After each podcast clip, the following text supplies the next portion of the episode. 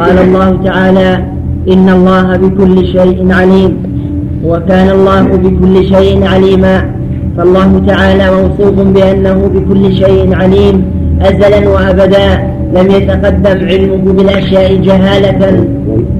لم يتقدم علمه بالأشياء جهالة.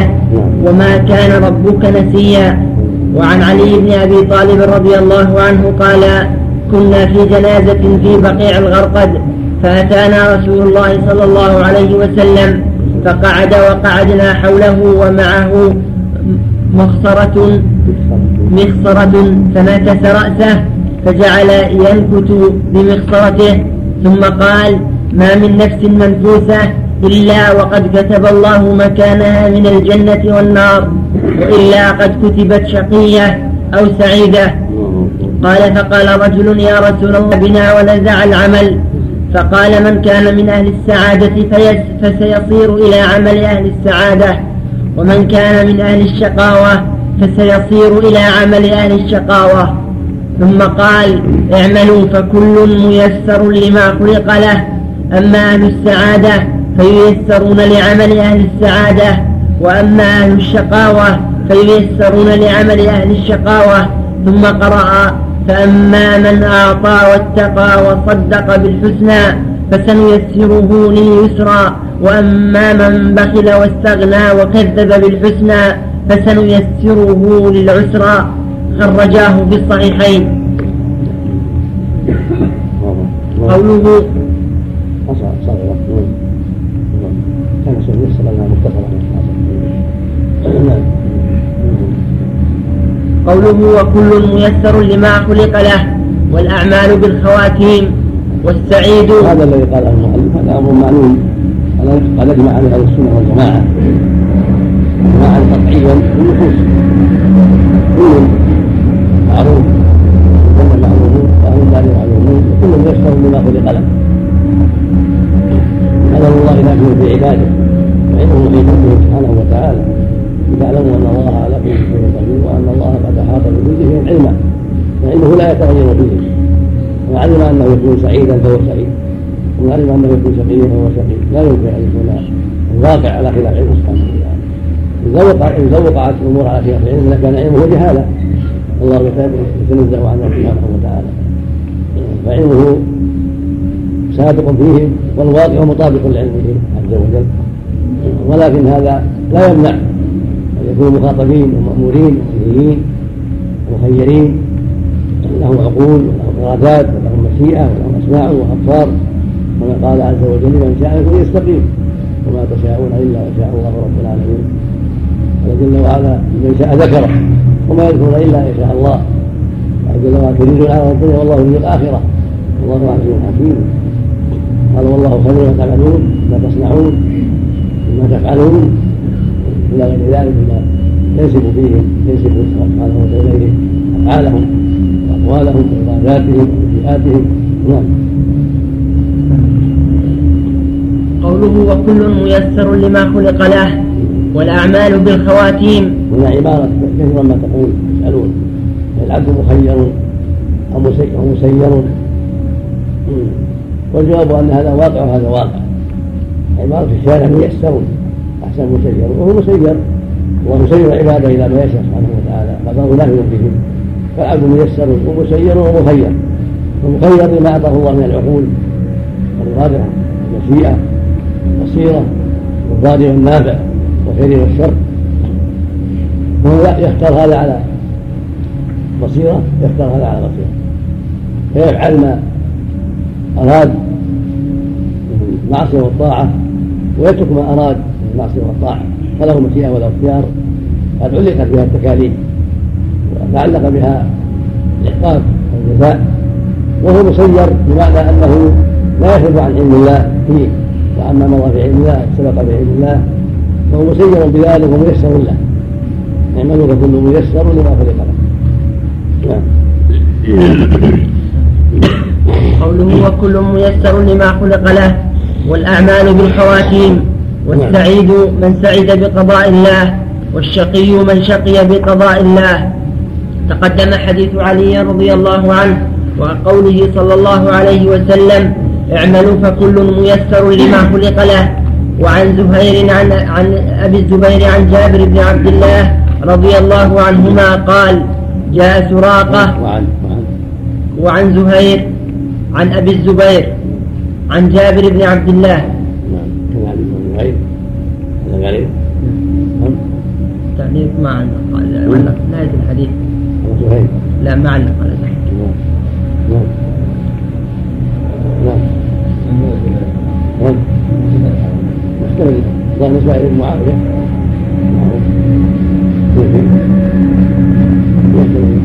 محمد كلهم ثقة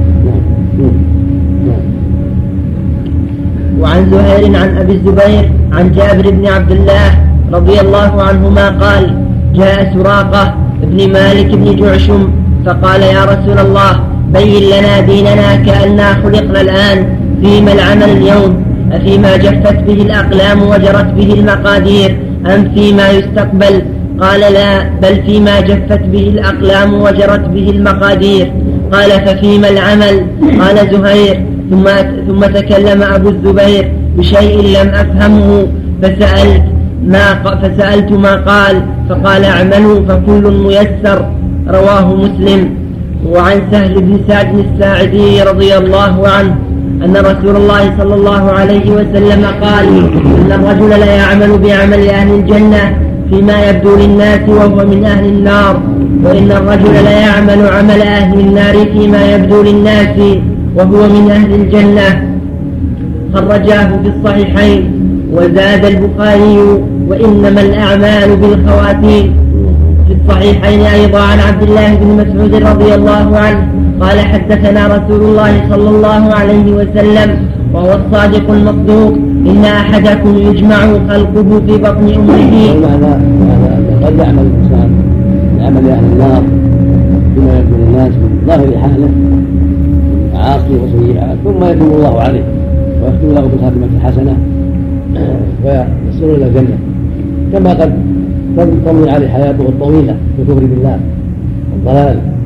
ثم عند قرب الأجل يوفق الدخول بالإسلام والتوبة إلى الله فيموت على الإسلام في مدة قصيرة يغفر الله سيئاته ويدخله الجنة في توبته وإسلامه. وهكذا العكس. يكون الإنسان يتظاهر بالخير. لأسباب ما وعمل ما ثم يرجع إلى هذه السيئة التي في باطنه والتي يعتقدها فيموت على ذلك فيكون له الله. نسأل الله العافية نعم. نعم أصل فيها الاتصال هو مدلس عندهم من أهل العلم تعال عنه لكن حملوها عنه. حملوها عن الصحيح المسلم ذكرها علمهم مدلسين فتشوا رواياتهم ورووا عنها ما ثبت لديهم السماع في الصحيحين. أما في غير الصحيحين تناقش نعم. يقول لها ما يدل على على السماع. إن أحدكم يجمع خلقه في بطن أمه أربعين يوما نطفة ثم يكون علقة مثل ذلك. ثم يكون مضغة مثل ذلك ثم يرسل إليه الملك فينفخ فيه الروح ويؤمر بأربع كلمات بكتب رزقه وأجله وعمله وشقي أو سعيد. فوالذي لا إله غيره إن أحدكم ليعمل بعمل أهل الجنة حتى ما يكون بينه وبينها إلا ذراع فيسبق عليه الكتاب فيعمل فيعمل بعمل أهل النار فيدخلها. وإن أحدكم يعمل وإن أحدكم ليعمل ما هذا؟ كفر كما يقول نعم ما؟ نعم. وإن أحدكم ليعمل بعمل أهل الجنة حتى ما يكون بينه وبينها إلا ذراع فيسبق عليه الكتاب فيعمل بعمل أهل الجنة فيدخلها فيدخلها. والأحاديث في هذا الباب كثيرة وكذلك الآثار عن السلف. قال أبو عمر بن عبد البر في التمهيد قد أكثر الناس من تخريج الآثار في هذا الباب وأكثر المتكلمون من الكلام فيه وأهل السنة مجتمعون على الإيمان بهذه الآثار واعتقادها وترك المجادلة فيها. وبالله العصمة والتوفيق.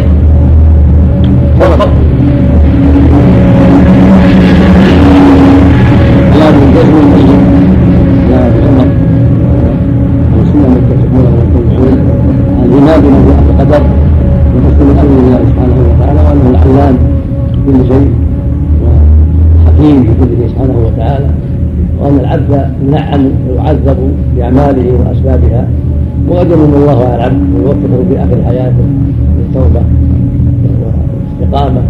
ويمحو عنه سيئاته مضت ويغفرها له سبحانه وتعالى فضلا منه واحسانا كما انه قد يؤشر إلى الجنة قوما ما انه غلط قط يشيئهم الجنة ويقول اياها إذا فضل منها. على على العمل. نعم. وقوله وأصل القدر سر الله تعالى في خلقه. طغيان فالحذر كل الحذر من ذلك نظرا وفكرا. نظرا وفكرا ووسوسة. فإن الله تعالى طوى علم القدر عن أنامه ونهاهم عن مرامه كما قال تعالى في كتابه لا يسأل عما يفعل وهم يسألون فمن سأل لم فعل فقد رد حكم الكتاب ومن رد حكم الكتاب كان من الكافرين. أصل القدر سر الله في خلقه وهو كونه أوجد وأفنى وأفقر وأغنى وأمات وأحيا وأضل وهدى. قال علي كرم الله وجهه ورضي عنه القدر سر الله فلا نكشفه والنزاع بين الناس في مسألة القدر مشهور. والذي عليه أهل السنة والجماعة أن كل شيء بقضاء الله وقدره وأن الله تعالى خالق أفعال العباد. قال تعالى إنا كل شيء خلقناه بقدر. وقال تعالى وخلق كل شيء فقدره تقديرا. وأن الله تعالى يريد الكفر من الكافر ويشاؤه ولا يرضاه ولا يحبه فيشاؤه كونا ولا يرضاه دينا. وخلف في ذلك القدرية والمعتزلة وزعموا أن الله شاء الإيمان من الكافر ولكن الكافر شاء الكفر فردوا فردوا إلى هذا لئلا يقولوا شاء. فردوا إلى هذا. لئلا يقولوا شاء الكفر من الكافر وعذبه عليه. ولكن صاروا كالمستجير من من الرمضاء بالنار فإنهم هربوا من شيء فوقعوا فيما هو شر منه. فإنه يلزم أن مشيئة الكافر غلبت مشيئة الله تعالى. فإن الله قد شاء الإيمان منه على قولهم والكافر شاء الكفر فوقعت مشيئة الكافر دون مشيئة الله تعالى. وهذا من أقبح الاعتقاد وهو قول لا دليل عليه بل هو مخالف للدليل. روى اللالكائي من حديث بقية عن الأوزاعي حدثنا العلاء بن الحجاج عن محمد بن عبيد المكي عن ابن عباس قيل لابن عباس إن رجلا قدم علينا يكذب بالقدر. فقال نعم. نعم. فردوا إلى هذا لئلا يقولوا شيئا نسخة غيرها. بل هو إلى هذا الآن لا يقولون شيئا. في النسخة الثانية وإلى هذا الآن لا يقولون شاء الكفر من الكافر وعذبه يعني عند شيء ردوا أو ردوا رجعوا إلى هذا الشيء أو صاروا إلى هذا الشيء لئلا يقولوا. هذا مقصود من عند الدليل مستقيم. والعلم الدليل مستقيم. يعني المعتزلة الذي رجعوا إلى هذا القول بزعمهم لئلا يقولوا شاء الكفر من الكافر ومعصيه وعذب عليه يكون خلاف العدل هذا زعمهم فلزمهم أن تكون مشيئة المخلوق غلبت مشيئة الله. وأن المخلوق أراد شيئا والله أراد خلافه فوقعت مشيئة المخلوقين ولم تقع مشيئة الله. هذا ما يخفى من الضلال والباطل. نعم. وهذا من المقام وهذا مقام خطير مقام القدر مقام خطير. ولهذا ذكر المؤلف أنه خوض فيه وتعمق فيه. يفضي إلى خطر عظيم وإلى شر كثير وإلى تكذيب وإلى زندقة. نسأل الله السلامة. ما أكثر العقول ما عندها بصيرة ولا عندها آه، توقف في الدين ما تحمل هذا الأمر. الله يقول جل وعلا ولو شاء الله لجمعهم على الهدى ولا تكونوا من الجاهلين. ولو شئنا لآتينا كل نفس هداها. ولو شاء ربك لآمنهم كلهم جميعا. الآيات في هذا واضحة في أنه سبحانه وتعالى شاء ما وقع من كفر الكافر وإيمان المؤمن كونا وقدرا ولم يشاء ولم يرضاه دينا وشرعا الإرادة إرادتان. وبعضهم جعل المشيئة كذلك بمعنى الإرادة مشيئتان مشيئة شرعية وإرادة شرعية هذه عامة. الله سبحانه أراد من جميع الجن والإنس أن يعبدوه وأن يطيعوه فمنهم من أجاب وهي معنى الأمر معنى الأمر والرضا. منهم من أطاع الأمر وأجاب إلى هذا الشيء وهم الأقل. ومنهم من أبى وتابع الهوى وهم الأكثرون. أما الإرادة الثانية والمشيئة الثانية فهي الإرادة الشرعية الكونية. هذه لا يتخلف عنها المراد ولا يقع في العالم شيء خلافها وينظر على في قوله جل وعلا إنما أمره إذا أراد شيئا يقول كن فيكون. وفي الحديث ما شاء الله كان وما لم يشاء لم يكن. فالمشيئة الكونية والإرادة الكونية لا يتخلف مرادهما أبدا. أما الإرادة الشرعية والمشيئة الشرعية على اصطلاح ما تسمى المشيئة إلى هذه بمعنى الرضا وبمعنى الأمر وبمعنى المحبة. يقع مرادها من الشخص تارة ولا يقع تارة. يقع يقع مرادها تارة إذا شاء الله ذلك كونا ولا يقع مرادها إذا لم يشاء الله كونا سبحانه وتعالى. ولهذا يقال لأبي طالب ويقال لأبي لهب ويقال لأبي جهل وأشباههم إنهم مأمورون بطاعة الله مأمور بالتوحيد والإخلاص. أراد الله منهم ذلك بما جاء على لسان رسوله وبلغه رسوله عليه الصلاة والسلام. لكن سبق في علم الله أنهم لا يستجيبون وفي إرادة الله الكونية الماضية مضى فيها قدره أنهم لا يؤمنون ولهذا نفذت فيهم مشيئة الله. وماتوا على دين قومهم ولم يستجيبوا للداعي. وهكذا أشباههم كفرعون دعاه موسى وألح عليه موسى وغيره من آل فرعون.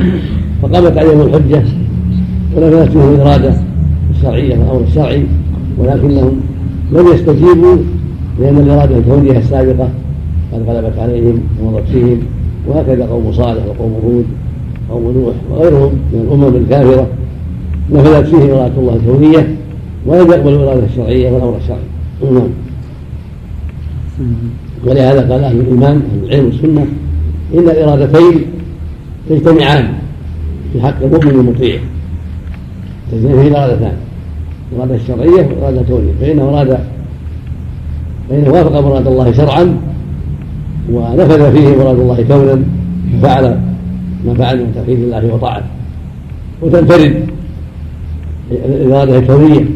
والمشيئة الكونية في حق الكافر وفي حق العاصي فإنه لم يقع منه ما وقع إلا عن مشيئة وإرادة مضى بها علم الله وقدره سبحانه وتعالى ولكنه لم يوافق المشيئة الشرعية والإرادة الشرعية بل خالفهما بعصيانه كله.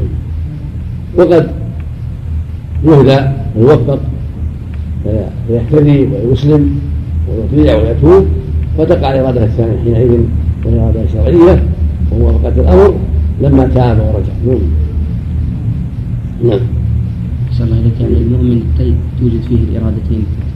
المؤمن توجد فيه الإرادة الإرادة الشرعية لأنه وافق الشرع. والإرادة الكونية لأنه لم يفعل ذلك إلا بما أراده الله وما أراده الله سبحانه وتعالى. لا يكون في ملك الله ما لا يريد سبحانه وتعالى. نعم. أما سؤال كيف يريدون ذلك ويعذبه يقال إن ربك حكيم عليم. أراد هذا من كونا وعذبه عليه بأسباب اقتضت حكمته سبحانه وتعالى من كونه علم علمه أنه لا يقبل الخير وإنما من الشر ولأعماله التي سار عليها وفعلها وقد أعطي العقل والإرادة والمشيئة. فاختار هذا دون هذا. فهو علم بما اختاره من الشر وبما فعله من الشر. نعم. نعم. ما قال هو عبد لله. إن شاء عذبه وإن شاء آه، جاز غفر له. هذا هذا. يقول المطلقون يعني لا ينظر في شيء يعني لا بقدره مجبرة. نعم. يقول له تدريسه الهوى. يتصرف فيه كيف يشاء ما له فعل ولا له اختيار. وآخر يقول له فعل واختيار لكن تابع لله واختيار كما هو في السنة ويقول أيضا ما تعلل الاحكام لا تعلل نعم. نعم. هذا غلط. تعلل لأنه قال إن الله حكيم عليم. سبحانه وتعالى. نعم. نعم. قال قيل لابن عباس إن رجلا قدم علينا يكذب بالقدر فقال دلوني عليه وهو يومئذ قد عمي فقالوا له ما تصنع به؟ فقال والذي نفسي بيده لئن أمسكت لئن, لئن استمكنت منه لأعضن أنفه حتى أقطعه ولئن وقعت ولئن وقعت رقبته بيدي لأدقنها فإني سمعت رسول الله صلى الله عليه وسلم يقول كأني بنساء بني فهم يطفن بالخزرج تصفق ألياتهن مشركات ألياتهن مشركات هذا أول شرك في الإسلام. والذي نفسي بيده. لأنه فإنه فإنه فإنه سمعت فإنه سمعت. فإني سمعت رسول الله صلى الله عليه وسلم يقول كأني بنساء بني فهم. بني فهم. بالراء نعم. هنا أيضا حاشية قال بالفاء وهم بطن من قيس غيلان كما في الأنساب للسمعان. ليس عيلان بس. نعم. عندك على فهم. نعم. غير جد قريش. قريشيات أما ليس عيلان هذا معنى فهم. بالميم من من عزاه له. قال للسمعان كما في الأنساب للسمعان ولا حديث. حديث كم كم؟ نعم. عندنا غيلان. نعم. على غلط عيلان. نعم. العين. نعم. هذا أول شرك في الإسلام والذي نفسي بيده لينتهين بهم سوء رأيهم حتى يخرج الله من أن يقدر الخير كما أخرجوه من أن يقدر الشر. نعم.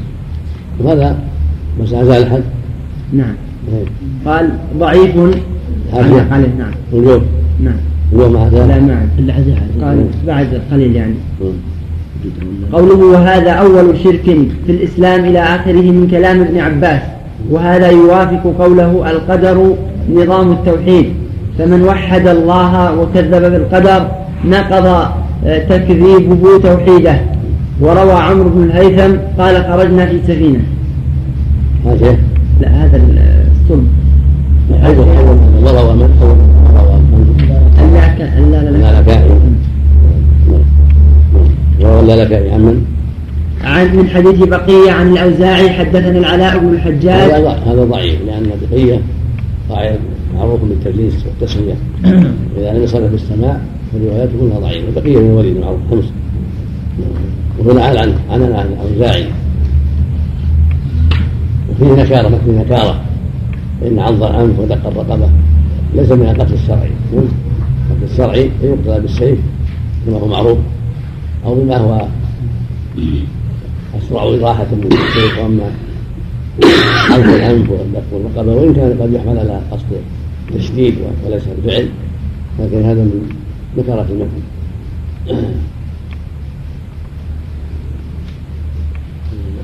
بعدنا. الشيخ ما بقى ضعيف بس لا زاد قال وعلته العلاء بن الحجاج فإنه في عداد المجهولين ولم يوثقه أحد حتى ولا ابن حبان بل ضعفه الأزدي كما قال الذهبي وتضعيفه وإن كان مغموزا فيه فهو معتبر ها هنا لأنه لم يخالف بذلك توثيق أحد.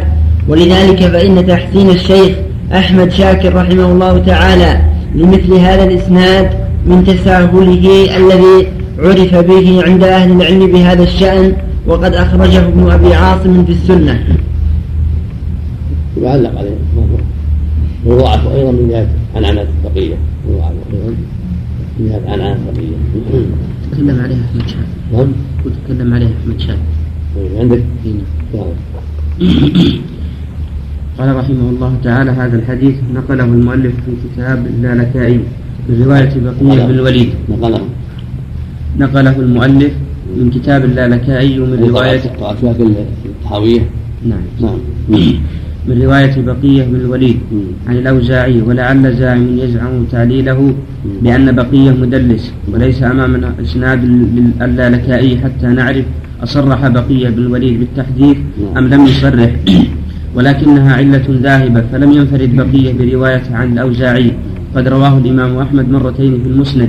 فقال في أولاهما حدثنا أبو المغيرة حدثنا الأوزاعي. عن, لا المحذور. نعم. عن بعض إخوانه عن محمد بن عبيد المكي. يتعلق الثاني يتعلق الثاني عن بعض إخوانه. نعم. عن عبد الله بن عباس إلى آخره. وقال في الأخرى حدثنا أبو المغيرة حدثنا الأوزاعي. قال حدثني العلاء العلات بن العلاء بن الحجاج. العلاء. العلاء بن الحجاج. العلاء بن الحجاج عن محمد بن عبيد المكي عن عن ابن عباس بهذا الإسناد. بقيت الليلة الوحيدة العلاء الحجاج نعم. وبقيت دارت مسألة على العلاء الحجاج نعم. فالاسناد الأول ابهم فيه شيخ الأوزاعي ثم بين في الثاني أنه العلاء بن الحجاج وقد فصلنا القول فيه في شرح في شرحنا للمسند وقلنا إن إسناده حسن على الأقل ووقع في إسناده هنا ومتنه غلط كثير صححنا ما استطعناه من رواية المسند فكان هنا محمد بن عبد الملك بدل محمد بن عبيد المكي وكان وهو يومئذ أعمى. وكتب لئن في الموضعين لأن, لأن. وكان أيضا وك وكان أيضا كأني بنساء بني فهم يطفن بالخروج. كأني يقول كأني بنساء بني فهم يطفن بالخروج تسطل بالخزرج. صح نعم وهو كلام لا معنى له وكأن وكأن لينتهي لينتهي بدل لينتهين. ثم وجدت الإسناد الذي فيه بقية فرواه أبو بكر الآجري في كتاب الشريعة عن الفريابي عن أبي حفص عمرو بن عثمان الحمصي. قال حدثنا بقية بن الوليد. قال حدثنا أبو عمرو يعني الأوزاعي إلى آخر إلى آخره بهذا الإسناد. ولكن مع شيء من الاختصار نعم. انتهى. خلاصة أنه إذا دخل العلاء الحجاج ذكر شيخ ناصر ذهب بأنه مجهول ما يعرف حاله. ولم يوثقه أحد. يكون أثر ضعيف من هذه الحديث نعم. من العلاء الحجاج ومثل فيه نكارة كما تقدم. وبكل حال ما له حاجة. الأدلة في قدره واضحة. هناك حاجة إليه ولا إلى أملاك نعم. نعم. نعم. قدرية من عليهم جاء في عدة أحاديث نعم. ذكر الشيخ ابن وغير أنها مجموعة تسد بعضهم بعضا. نعم. لأنهم أنكروا بعض أفعال الله. والمجوس قالوا بالإله ولهذا شابه منه. نعم. وروى عمرو بن الهيثم قال خرجنا في سفينة وصحبنا فيها قدري ومجوسي. فقال القدري للمجوسي أسلم قال المجوسي حتى يريد الله. فقال القدري حتى يريد الله. فقال القدري إن الله يريد ولكن الشيطان لا يريد. قال المجوسي أراد الله وأراد الشيطان فكان ما أراد الشيطان. هذا شوي. وفي رواية أنه قال فأنا مع أقواهما. فتح له باب. فتح له باب الشر. نسأل الله ووقف أعرابي على حلقة فيها عمرو بن عبيد فقال يا هؤلاء إن ناقتي سرقت الله أن يردها علي. فقال عمرو بن عبيد اللهم إنك لم ترد أن تسرق ناقته فسرقت فارددها عليه. فقال الأعرابي لا حاجة لي في دعائك. قال ولما قال أخاف كما أراد أن لا تسرق فسرقت أي يريد ردها فلا ترد. من بني النافذة ما تنفع هذا عام غلب هذا المتعلم. اللهم وقال رجل لأبي عاص لأبي عصام. والمقصود أن أن مشيئته نافذة سبحانه وتعالى إرادته الكريمة نافذة ولكنه سبحانه قد يبتلي بعض الناس ويمتحنهم بما يشاء من أمراض ومصائب وكفر ومعصية إلى غير ذلك. وهو سبحانه الحكمة البالغة والحجة البالغة. ولا يلزم من كونه أراد كذا وأراد كذا أن يكون سبحانه وتعالى لا حكمة له. كم يخفى على العباد؟ حسبهم أن يطيعوا الأوامر ويمتثلوها وينتهوا عن النواهي وأن يقفوا عند حدهم.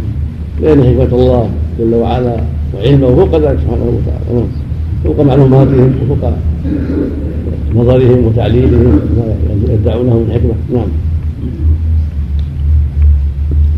وقال رجل لأبي عصام الواجب مثل ما قال السنة. الواجب التسليم لله والإيمان بما سبق به علمه وعدم التفتيش والنظر في الحكم. بين الحكم تخفى عليهم كثيرا. ولا يعلمون منها إلا ما أطلعهم الله عليه سبحانه وتعالى. ولهذا لما بلغ ابن عمر عن ناس ينكرون القدر وأخبره في ذلك ابن يعمر ومن معه. قال أخبروهم. اني بريء منهم وهم براء مني والله لو كان حديث احد ذهبا ثم أنفقه في سبيل الله ما قبله الله من حتى يوم القدر وذلك ثم ذكر حديث عمر في سؤال جبريل نعم. اللهم المستعان نعم.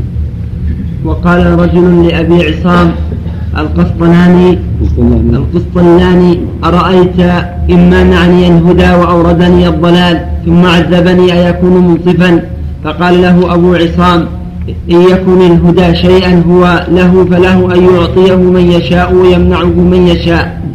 وأما الأدلة من الكتاب والسنة فقد قال تعالى ولو شئنا لآتينا كل نفس هداها ولكن حق القول مني. لأملأن جهنم من الجنة والناس أجمعين. وقال تعالى نعم لا في حاشية يعني على قصة أخرى. نعم. نقرأ الحاشية.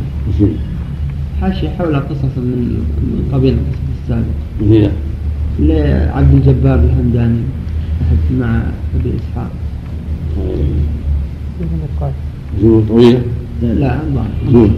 قل ودخل عبد الجبار همداني أحد شيوخ المعتزلة على الصاحب بن عباد وعنده أبو إسحاق الإسفراني أحد الإسفرايني. أحد أئمة السنة فلما رأى الأستاذ قال سبحان من تنزه عن الفحشاء فقال الأستاذ فورا سبحان من لا يقع في ملكه إلا ما يشاء. يستجعل يخشى ويشاء نعم. لاحظ سجعته فقال مثله مع العلم. نعم. فقال القاضي أيشاء ربنا أن يعصى قال الأستاذ أيعصى ربنا قهرا. فقال القاضي أرأيت إن منعني الهدى وقضى علي بالردى أحسن إلي أم أساء؟ فقال الأستاذ إن منعك ما هو لك فقد أساء وإن منعك ما هو له فهو يختص برحمته من يشاء. فبهت القاضي وفي تاريخ الطبري انظر تعليق أحمد شاكر في مسند جزء 8 صفحة 178 رقم 5881 أن غيلان قال لميمون بن مهران بحضرة هشام بن عبد الملك الذي أتى به ليناقشه أشاء الله أن يعصى؟ فقال له ميمون أفعصي كارها انتهى.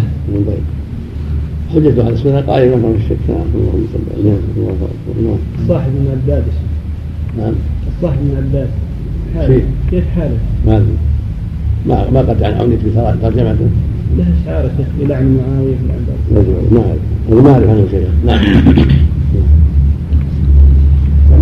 وقال تعالى ولو شاء ربك لآمن من في الأرض كلهم جميعا أفأنت تكره الناس حتى يكونوا مؤمنين؟ وقال تعالى وما تشاءون إلا أن يشاء الله رب العالمين. وما تشاءون إلا أن يشاء الله. إن الله كان عليما حكيما. وقال تعالى من يشاء الله يضلله ومن يشاء يجعله على صراط مستقيم. وقال تعالى فمن يرد الله أن يهديه يشرح صدره للإسلام. ومن يرد أن يضله يجعل صدره ضيقا حرجا كأنما يصعد في السماء. ومنشأ الضلال من التسوية بين المشيئة والإرادة وبين المحبة والرضا فسوى بينهما الجبرية والقدرية ثم اختلفوا فقالت الجبرية الكون كله بقضائه وقدره فيكون محبوبا مرضيا.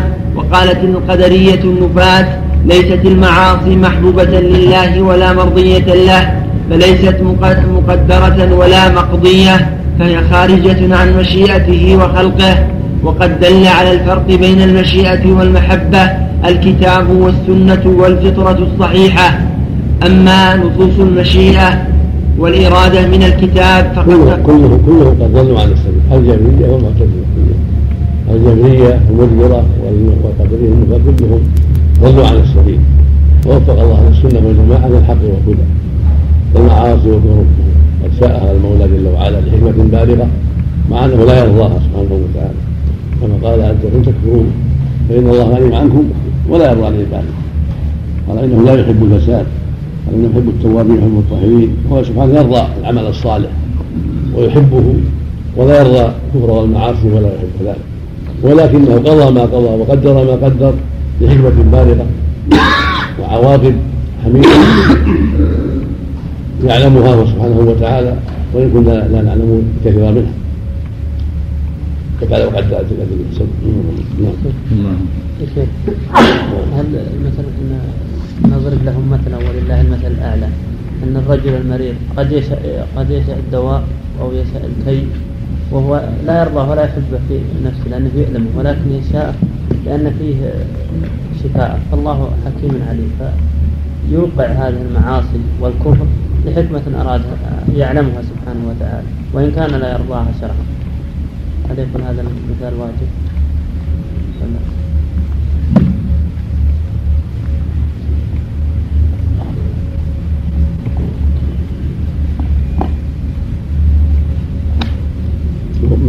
لأن المريض يضطر إلى هذا الشيء.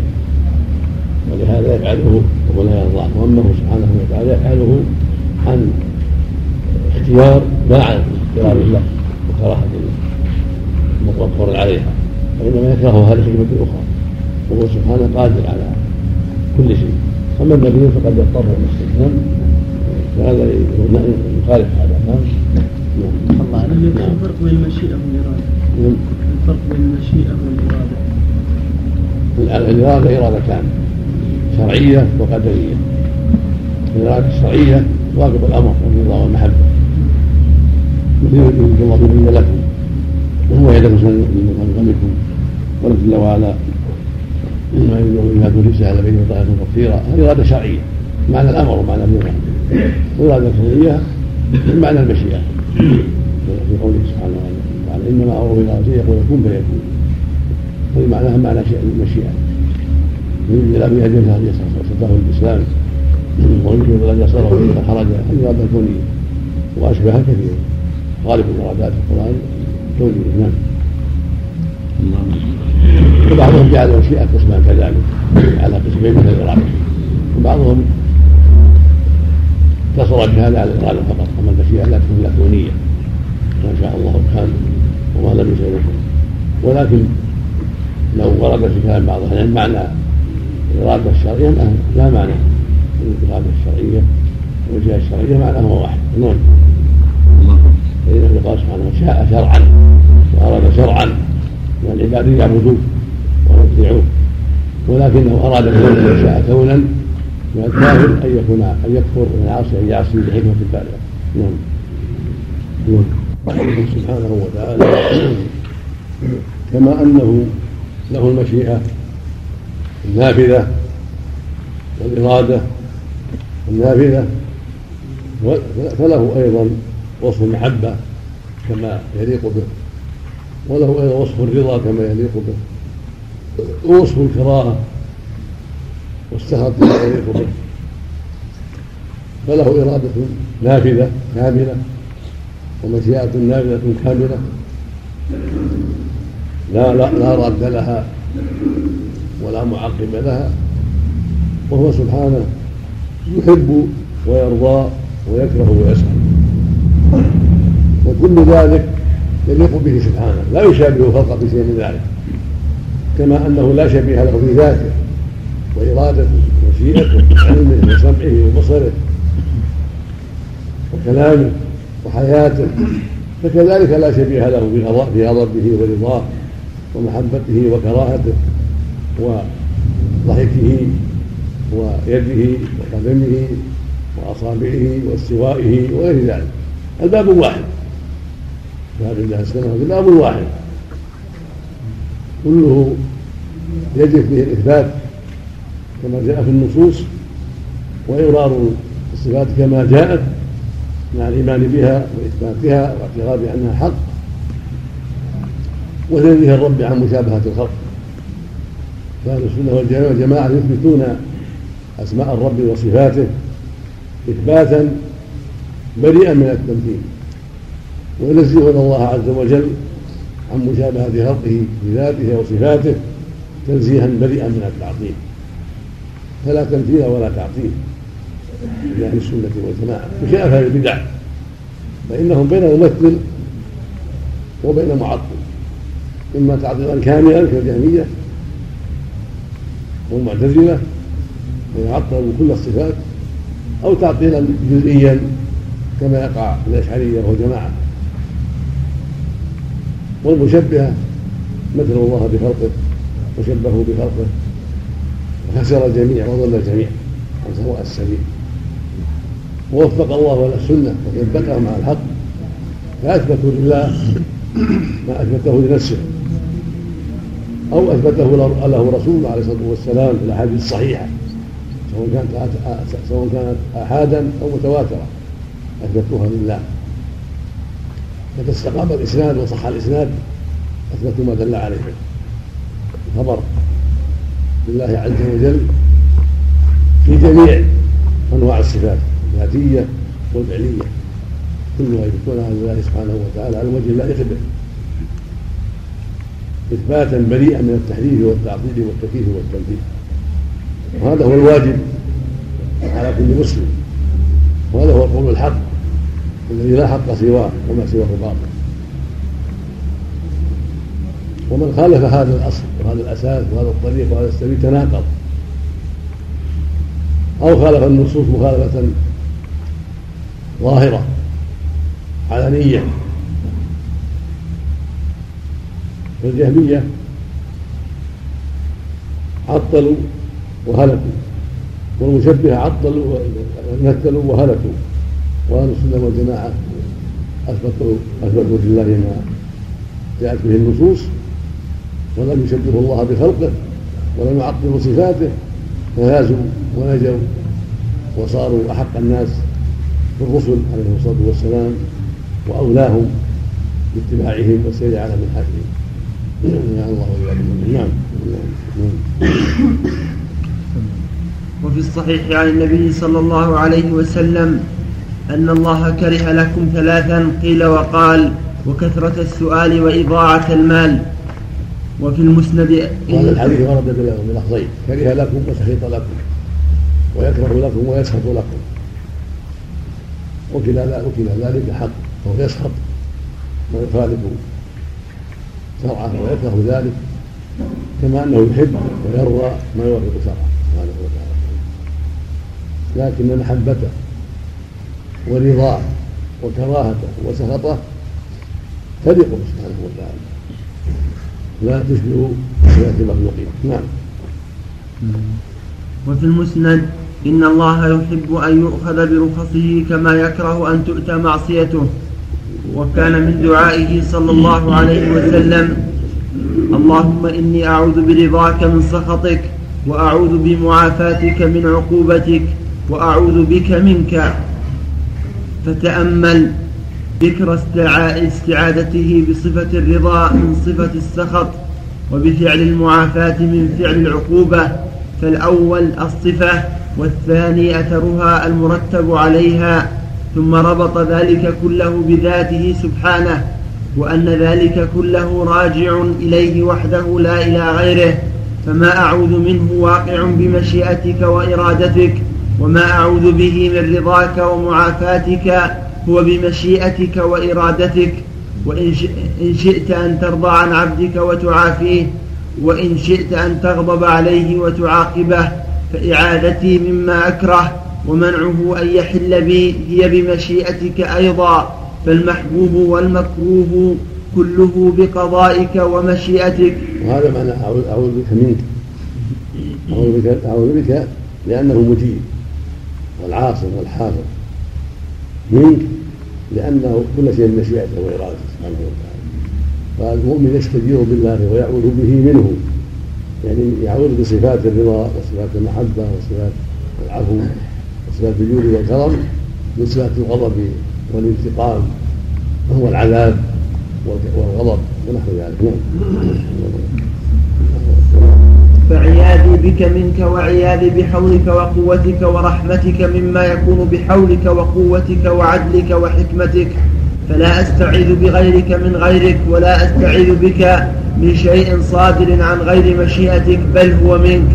فلا يعلم ما في هذه الكلمات من التوحيد والمعارف والعبودية إلا الراسخون في العلم بالله ومعرفته ومعرفة عبوديته. فإن قيل كيف يريد الله أمرا ولا يرضاه ولا يحبه وكيف يشاؤه ويكونه وكيف يجمع إرادته له وبغضه وكراهته. قيل هذا السؤال.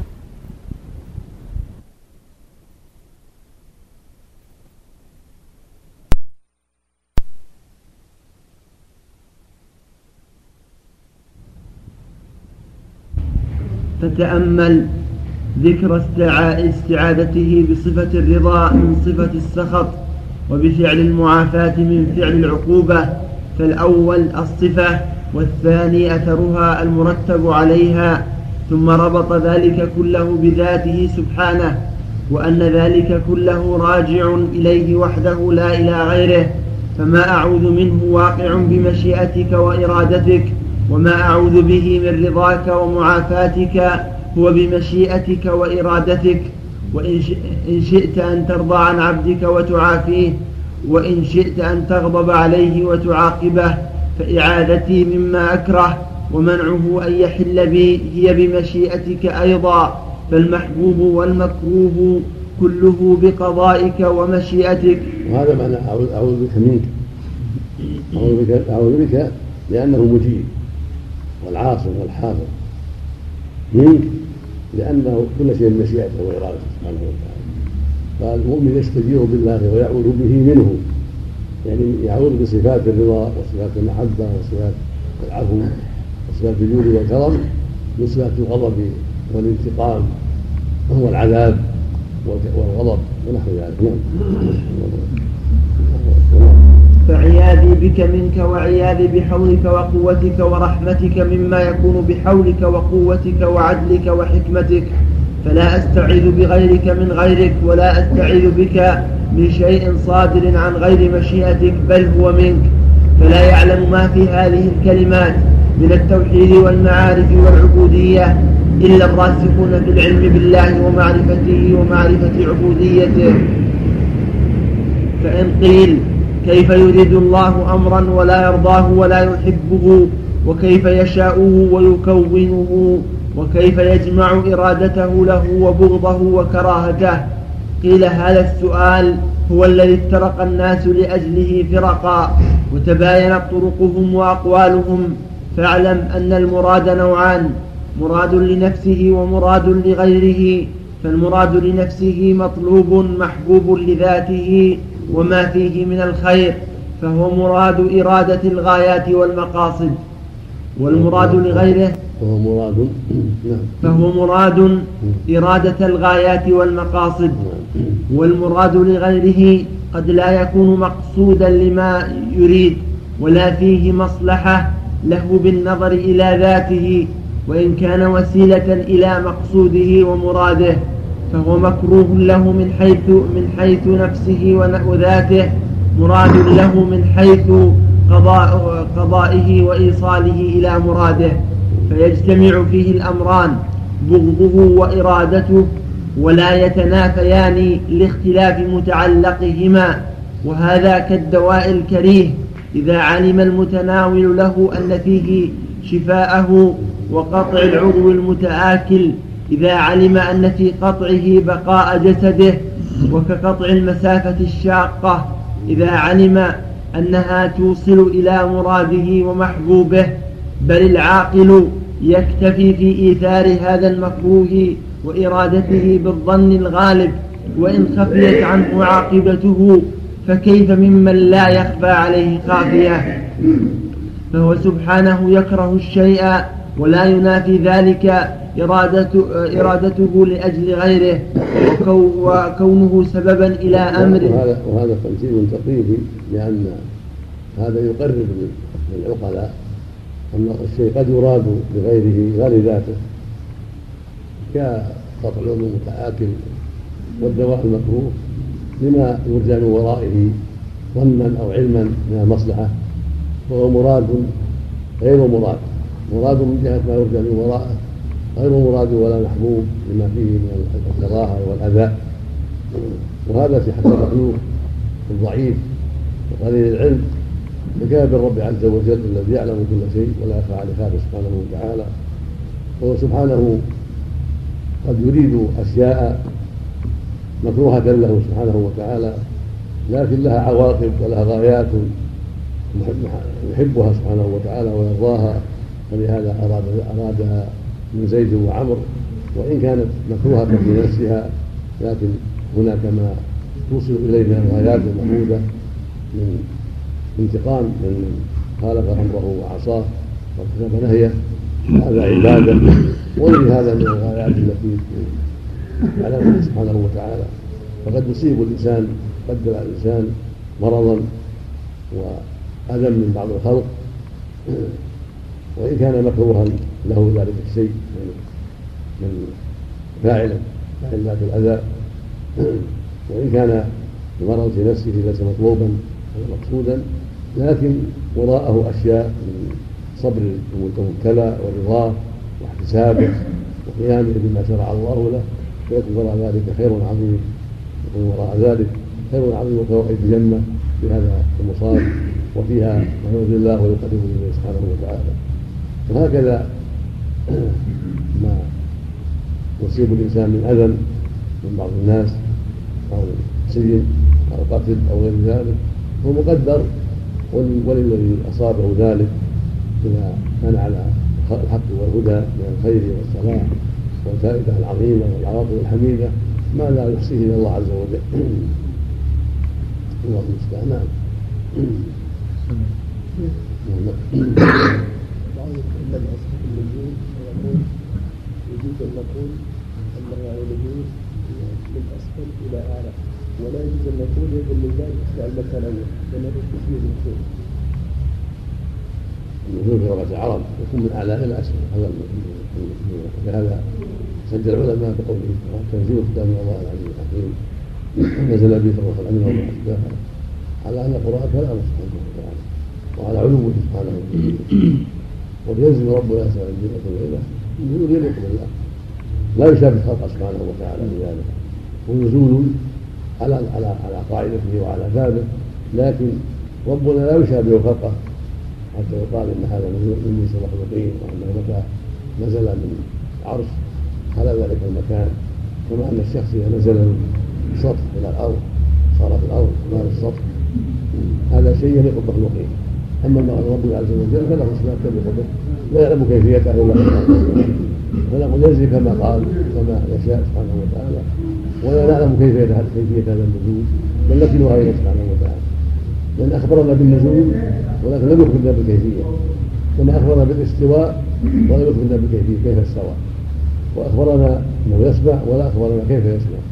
وهكذا كيف يبصر وهكذا كيف يتكلم. إلى غير ذلك. فعلينا أن نمسك عما أخبر عما أمسك الله عنه وعلى أن ننطق بما نطق الله به. بهذه الصفات العظيمة الخطيرة التي ظل فيها أمم وهلك فيها فرق. وطريق السلامة أن نقف حيث وقف الله ورسوله وأن ننطق حيث نطق الله ورسوله.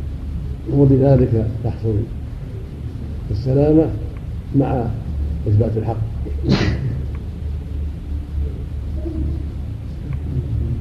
نعم.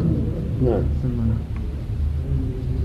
من ذلك أنه خلق إبليس الذي هو مادة لفساد الأديان والأعمال والاعتقادات والإرادات وهو سبب لشقاوة كثير من العباد وعملهم بما يغضب الرب سبحانه تبارك وتعالى وهو الساعي في وقوع خلاف ما يحبه الله ويرضاه ومع هذا فهو وسيلة إلى محاب كثيرة للرب تعالى ترتبت على خلقه ووجودها أحب إليه من عدمها منها أنه يظهر للعباد قدرة الرب تعالى على خلق المتضادات المتقابلات فخلق هذا الذات التي هي أخ فخلق هذه الذات التي هي أخبث الذوات وشرها وهي سبب كل شر.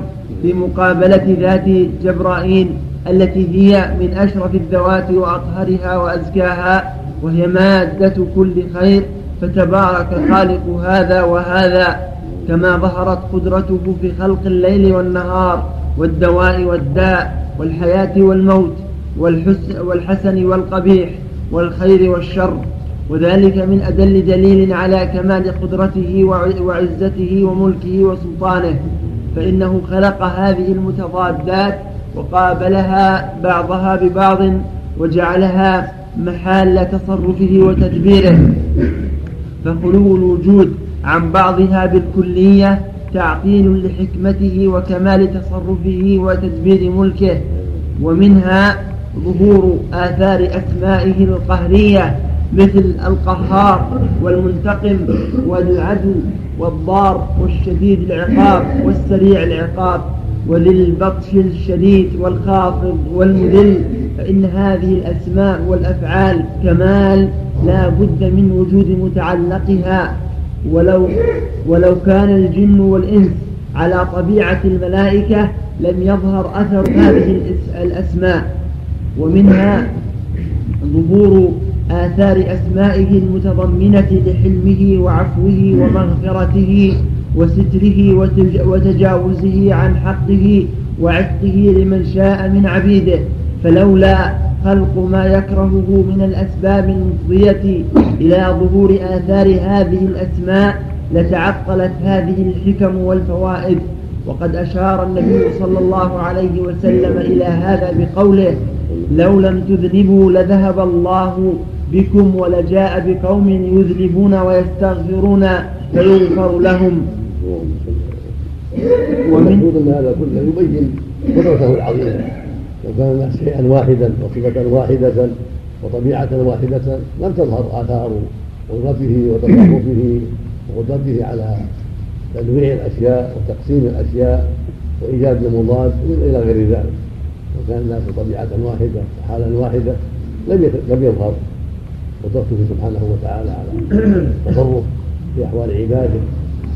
فلما جعل هذا عاصيا وهذا مطيعا وهذا حسنا وهذا قبيحا وهذا سريع الغضب وهذا بطيء الغضب وهذا أسود وهذا أبيض وهذا كذا وهكذا صار ذلك أوضح شيء على قدرته العظيمة وعلمه الكامل وإرادته النافذة وأنه على كل شيء قدير وكل شيء سبحانه وتعالى.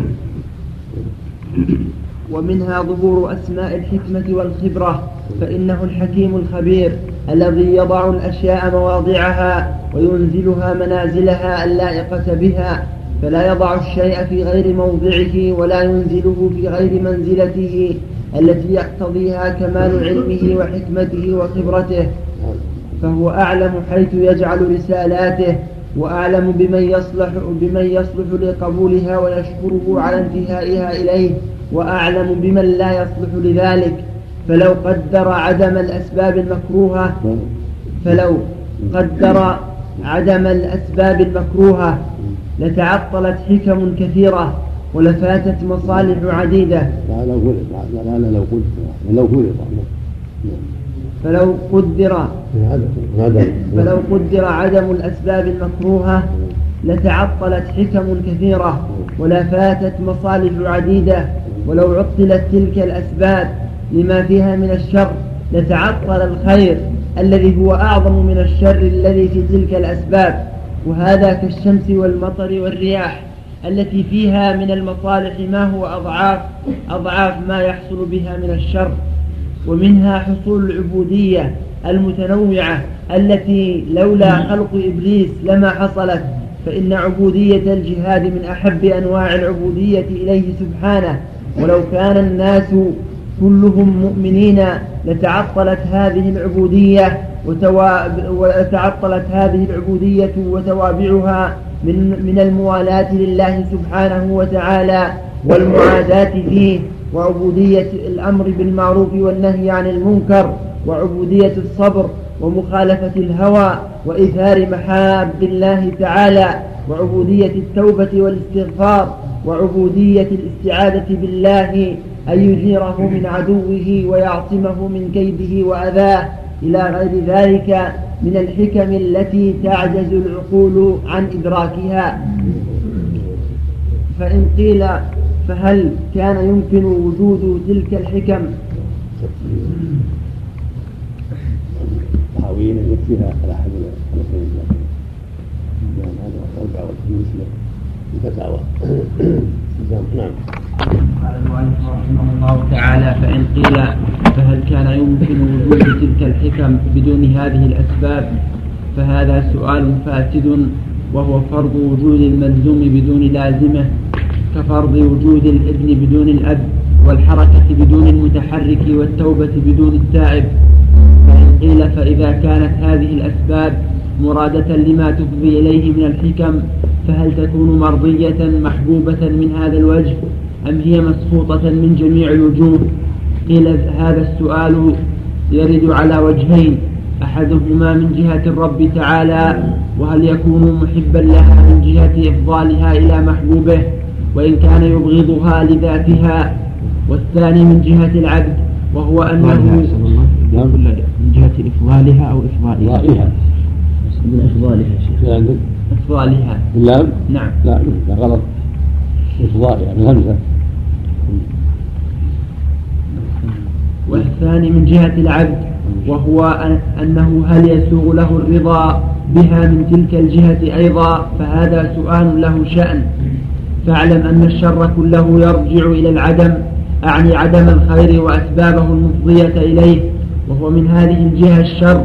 وأما من جهة وجوده المحض فلا شر فيه مثاله أن النفوس الشريرة وجودها خير من حيث هي موجودة وإنما حصل لها الشر بقطع مادة الخير عنها فإنها خلقت في الأصل متحركة فإن أعينت بالعلم وإلهام الخير تحركت به وإن تركت تحركت بطبعها إلى خلافه وحركتها من حيث هي حركة من حيث هي حركة خير وإنما تكون وحركتها من حيث هي حركة خير وإنما تكون شرا بالإضافة لا من حيث هي حركة والشر كله ظلم وهو وضع الشيء في غير محله فلو وضع في موضعه لم يكن شرا فعلم أن جهة, أن جهة الشر فيه نسبية إضافية ولهذا كانت العقوبات الموضوعة في محلها خيرا في نفسها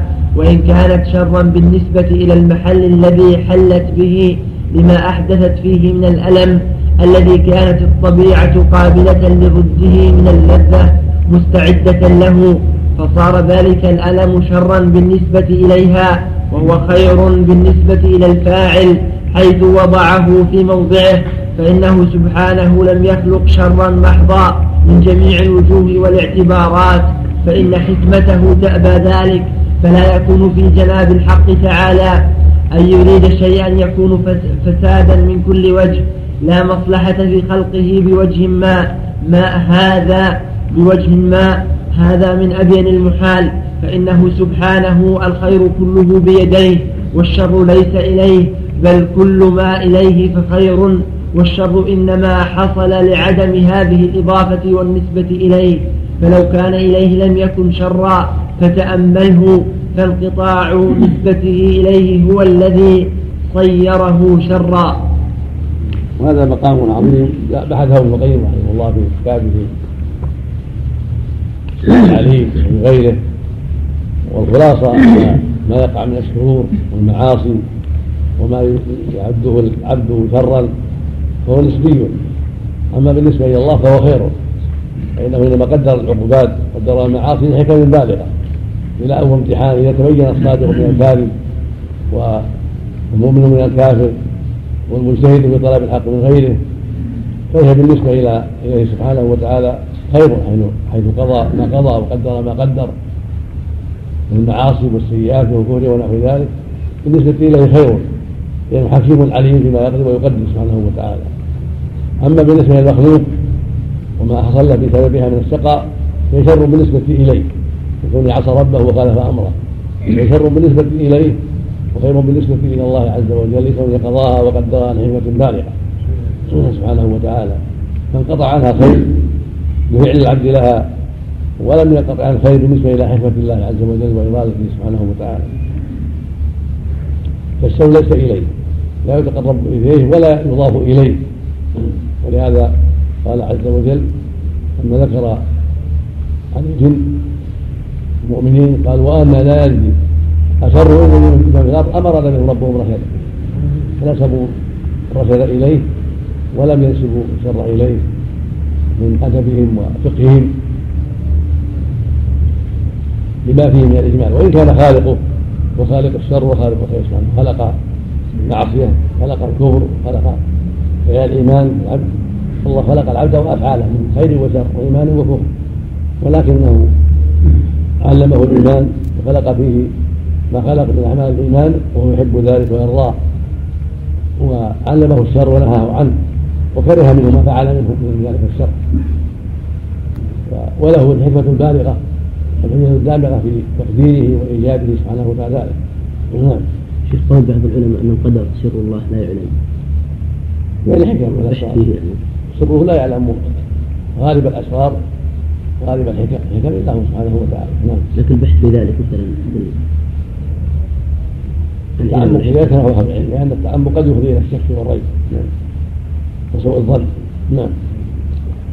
يكفي العبد يقول إن الله حكيم عليم وأنه قضى ما قدر.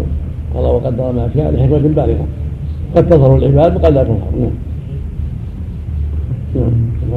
فإن قيل لم تنقطع نسبته إليه خلقا ومشيئة قال قيل هو من هو من هذه الجهة ليس بشر فإن وجوده هو المنسوب إليه وهو من وهو وهو هو المنسوب إليه وهو من هذه الجهة ليس بشر والشر الذي فيه من عدم إمداده بالخير وأسبابه. والعدم ليس بشيء حتى ينسب إلى من بيده الخير. فإن أردت مزيد إيضاحا لذلك فاعلم أن أسباب الخير ثلاثة الإيجاد والإعداد والإمداد. فإيجاد هذا خير وهو إلى الله وكذلك إعداده وإمداده. فإن لم يحدث فيه إعداد ولا إمداد حصل. فإن لم يحدث فيه إعداد ولا إمداد حصل فيه الشر. بسبب هذا العدم الذي ليس إلى الفاعل وإنما إليه ضده. فإن قيل هل لا أمده إذا أوجده إذ أوجده قيل ما اقتضت الحكمة إيجاده وإمداده وإنما اقتضت إيجاده وترك إمداده فإيجاده خير والشر وقع من عدم إمداده. فإن قيل فهل لا أمد الموجودات أمد الموجودات كلها فهذا سؤال فاسد يظن مورده أن التسوية بين الموجودات أبلغ في الحكمة وهذا عين الجهل بل الحكمة في هذا التفاوت العظيم الذي بين الأشياء وليس في خلق كل نوع منها تفاوت. فكل نوع منها ليس في خلقه تفاوت والتفاوت إنما وقع لأمور عدمية لم يتعلق بها الخلق. وإلا فليس في الخلق من تفاوت. فإن اعتاص عليك هذا ولم تفهمه حق الفهم فراجع قول القائل إذا لم تستطع شيئا فدعه وجاوزه إلى ما تستطيع. فإن قيل كيف يرضى لعبده شيئا ولا يعينه عليه؟ الحمد لله رب العالمين صلى الله وسلم على نبينا محمد وعلى آله وصحبه أجمعين. قال المؤلف رحمه الله تعالى فإن قيل كيف يرضى لعبده شيئا ولا يعينه عليه قيل لأن إعانته عليه قد تستلزم فوات محبوب له أعظم من حصول تلك الطاعة التي رضيها له وقد يكون وقوع تلك الطاعة منه يتضمن مفسدة هي أكره إليه سبحانه من محبته لتلك الطاعة. وقد أشار تعالى إلى ذلك في قوله ولو أرادوا الخروج لأعدوا له عدة ولكن كره الله انبعاثهم فثبطهم الآيتين فأخبر سبحانه أنه كره انبعاثهم إلى الغزو مع رسوله وهو طاعة فلما كرهه منهم ثبطهم عنه. ثم ذكر سبحانه بعض المفاسد بعض المفاسد التي تترتب على خروجهم مع رسوله فقال لو خرجوا فيكم ما زادوكم إلا خبالا أي فسادا وشرا ولأوضعوا خلالكم أي سعوا بينكم بالفساد والشر يبغونكم الفتنة وفيكم سماعون لهم أي قابلون منهم مستجيبون لهم فيتولد من سعي هؤلاء وقبول هؤلاء من الشر ما هو أعظم من مصلحة خروجهم فاقتضت الحكمة والرحمة أن أقعدهم منعا. فاجعل هذا المثال أصلا وقس عليه. وأما الوجه الثاني وهو الذي من جهة العبد فهو أيضا ممكن بل واقع.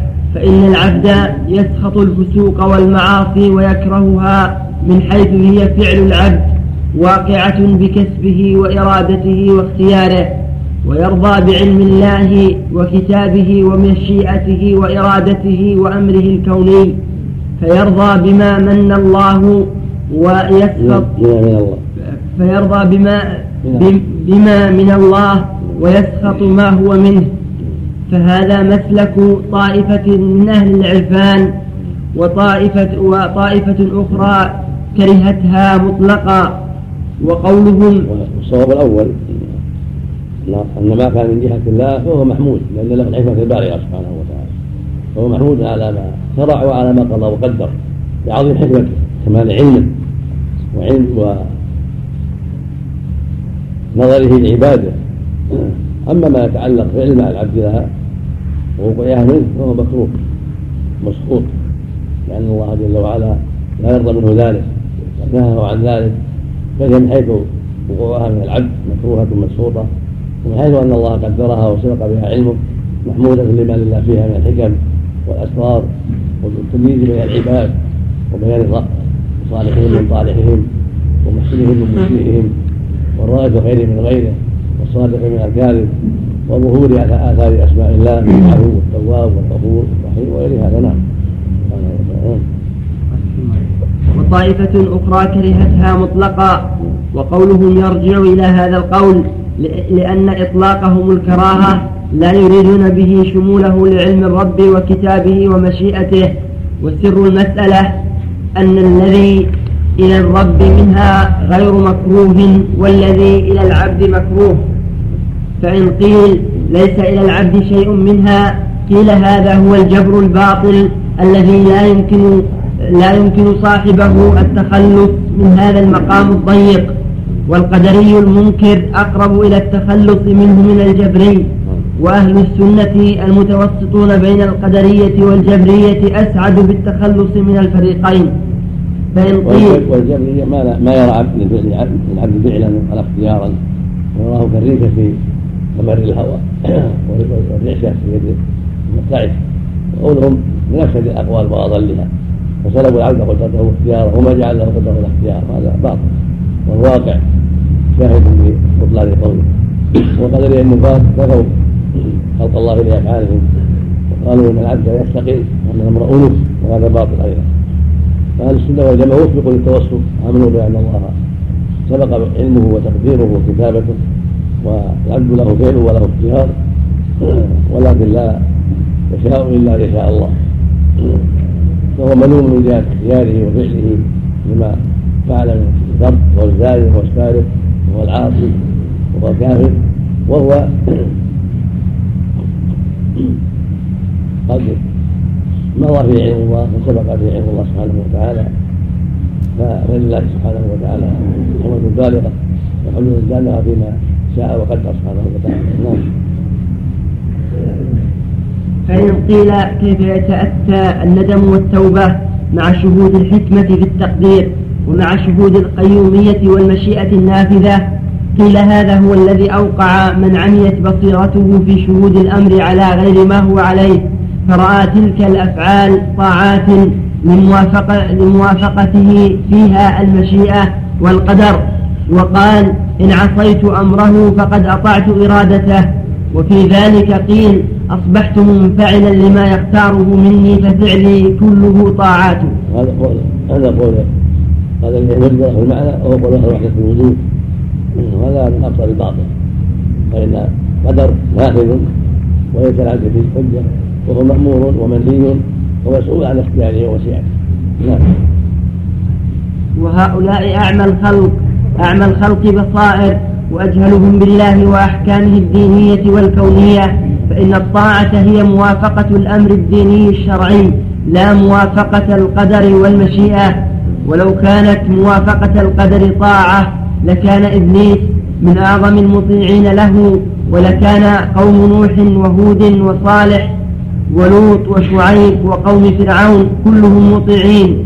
وهذا غاية الجهل لكن إذا شهد العبد عجز عجز. نفسه ونفوذ الأقدار فيه وكمال فقره إلى ربه وعدم استغنائه عن عصمته وحفظه طرفة عين كان بالله في هذه الحال لا بنفسه فوقوع الذنب منه لا يتأتى في هذه الحال البتة فإن عليه حسنا حصينا حسنا حصينا فبي يسمع وبي يبصر وبي يبطش وبي يمشي فلا يتصور منه الذنب في هذه الحالة. فإذا حجب عن هذا المشهد وبقي بنفسه استولى عليه حكم النفس. الله. فهنالك نصبت عليه الشباك والأشراك وأرسلت, علي وأرسلت عليه الصيادون. فإذا انقشع عنه ضباب ذلك الوجود الطبعي فهنالك يحضره الندم والتوبة والإنابة فإن كان في المعصية محجوبا بنفسه عن ربه فلما فارق ذلك الوجود صار في وجود آخر فبقي بربه لا بنفسه. فإن قيل نعم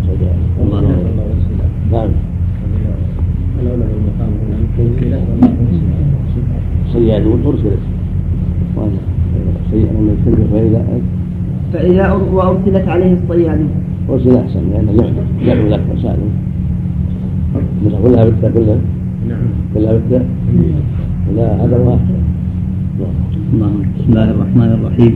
الحمد لله رب العالمين والصلاة والسلام على نبينا محمد وعلى آله وصحبه أجمعين. قال رحمه الله تعالى باب قول الله تعالى ولقد آتينا لقمان الحكمة أن يشكر لله. لقمان الكلام الأخير أن العبد يستحضر عظمة الله واستقام على أمره وحافظ على دينه. فإنه حينئذ يكون بحفظ الله وكلاءه ففي الحديث الذي يسمع يبصر ويبكي ويمشي يعني حين حين استحضاره عظمة الله وحين قيامه بأمر الله وحين ظنه النوافل إلى الفرائض عن رغبة ورهبة وعن استحضار وشهود عيان فإنه بهذا لا تقع منه المعصية. لأن ما في قلبه حينئذ من خوف الله وتعظيمه والإقبال عليه وجمعه عليه يمنع من ذلك. إذا غفل وصار إلى ومال إلى شهواته وجاء حجاب الغفلة وحجاب الإعراض قد تقع من حينئذ المعصية وقد ينال متعددا بسبب الغفلة. نعم. الحمد لله رب العالمين صلى الله وسلم على نبينا محمد وعلى آله وصحبه أجمعين. قال المؤلف رحمه الله تعالى فإن قيل إذا كان الكفر بقضاء الله وقدره ونحن مأمورون أن نرضى بقضاء الله فكيف نكره؟ ننكره وننكره ونكرهه فالجواب أن يقال أولا نحن غير مأمورين بالرضا بكل ما يقضيه الله ويقدره ولم يرد بذلك كتاب ولا سنة بل من المقضي ما يرضى به ومنه ما يسخط ويمقت كما لا يرضى به القاضي لعقضيته سبحانه بل من القضاء ما يسخط كما أن من الأعيان المقضية. بل من القضاء. كما لا يرضى به القاضي لعقضيته سبحانه بل من القضاء ما ما يسخط. كما أن من الأعيان المقضية. يصلح يسخطه الله أو يسخط من حيث العموم من الله من عباده المؤمنين يعني يسخط من الله من عباده المؤمنين نعم. كما أن من الأعيان المقضية ما يغضب عليه ويمقت ويلعن ويذم. ويقال ثانيا هنا أمران. قضاء الله وهو فعل قائم بذات الله ومقضي وهو المفعول المنفصل عنه. فالقضاء كله خير وعدل وحكمة نرضى به كله والمقضي قسمان منه ما يرضى به ومنه ما لا يرضى به. ويقال ثالثا القضاء له وجهان أحدهما تعلقه بالرب تعالى ونسبته, ونسبته إليه من هذا الوجه يرضى به. والوجه الثاني تعلقه بالعبد ونسبته إليه فمن هذا الوجه ونسبته إليه فمن هذا الوجه ينقسم إلى ما يرضى به وإلى ما لا يرضى به. مثال ذلك قتل النفس له اعتباران. فمن حيث قدرة الله وقضاؤه فمن حيث قدرة الله فمن حيث قدره الله وقضاه وكتبه وشاءه وجعله أجلا للمقتول ونهاية لعمره يرضى به. ومن حيث صدر من القاتل وباشره وكسبه وأقدم عليه باختياره وعصى الله بفعله نسخطه ولا نرضى به. وقوله والتعمق والنظر. والوجه الثاني مع مع الثالث متقاربان والخلاصة أن أن أن على المؤمن أن يرضى بقضاء الله وقدره كما أن عليه يصبر السنة للمؤمن أن يرضى يصبر عند العلماء أن الرضا سنة. ومستحب والصبر واجب على المقضيات المكروهات الصبر عليها واجب والرضا بها مستحب. كما في حديث أنس إن عظم الجزاء مع عظم البلاء وإن الله إذا حب السلام فمن رضي فله الرضا. وسخط فله السخط. اسناده مقارب وقوله جل وعلا قل لن يصيبنا إلا ما كتب الله لنا. ونصف الحديث الصحيح. فإذا خلق فلا تقل له فعل كذا وكذا. قل قدر الله ما شاء فعل. يسلم لأمر الله وقدر الله ما شاء فعل. فإذا لا تفتح عمل الشيطان ولبشر الصابرين الذين إذا أصابتهم مصيبة قالوا إنا لله وإنا إليه سلموا لله ولم يعترضوا ما جاء في الأحاديث أن بريء من الصالحة الحالقه إلى آخره يسعون من ضرب الحدود إلى آخره. والمقصود أن الصبر واجب على يقضيه الله ويقدر من الأمور التي يكرهها الانسان كموت قريبه والمرض والفقر والجراحات التي تؤذيه وما أشبه ذلك.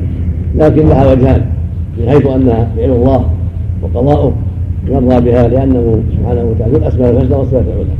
ومن قضى هذه الاشياء وقدرها لحكمه بالغة يرضى بها المؤمن ويقر بها ويعلم أنها عدل وحكمة وأن الله سبحانه وتعالى يثنى به يثنى عليه بها ويمدح بها لكونه الحكيم العليم جل وعلا.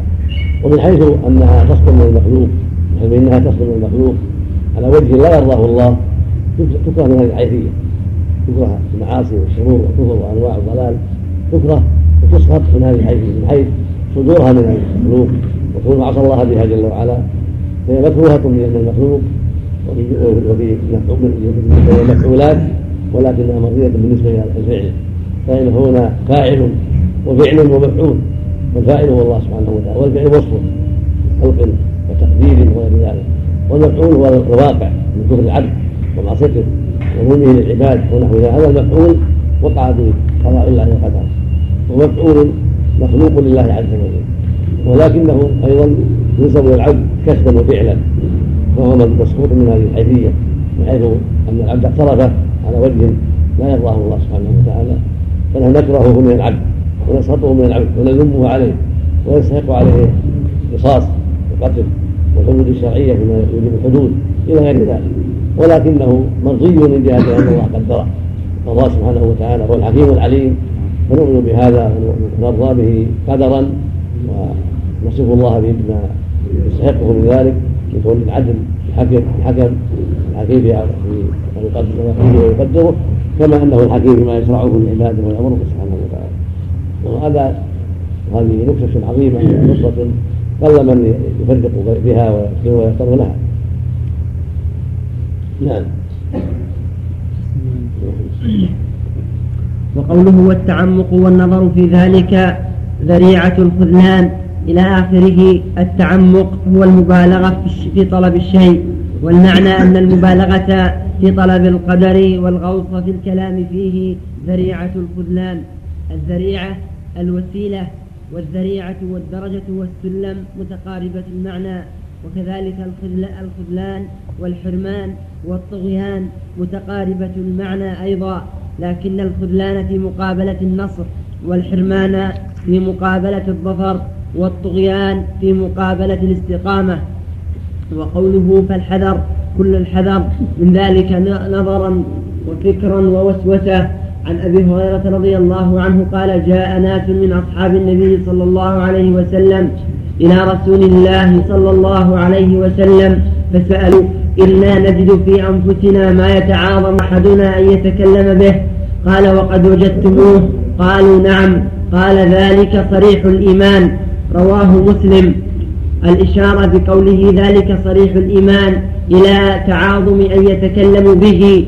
وللمسلمين أيضا عن عبد الله بن مسعود رضي الله عنه أنه قال سئل رسول الله صلى الله عليه وسلم عن الوسوسة فقال تلك محض الإيمان.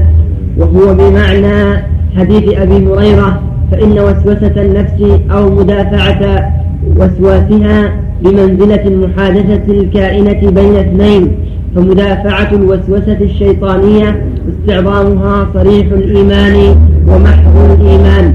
وهذه هذه طريقة الصحابة رضي الله عنهم. ليست الوسوسة هي صحيح الإيمان.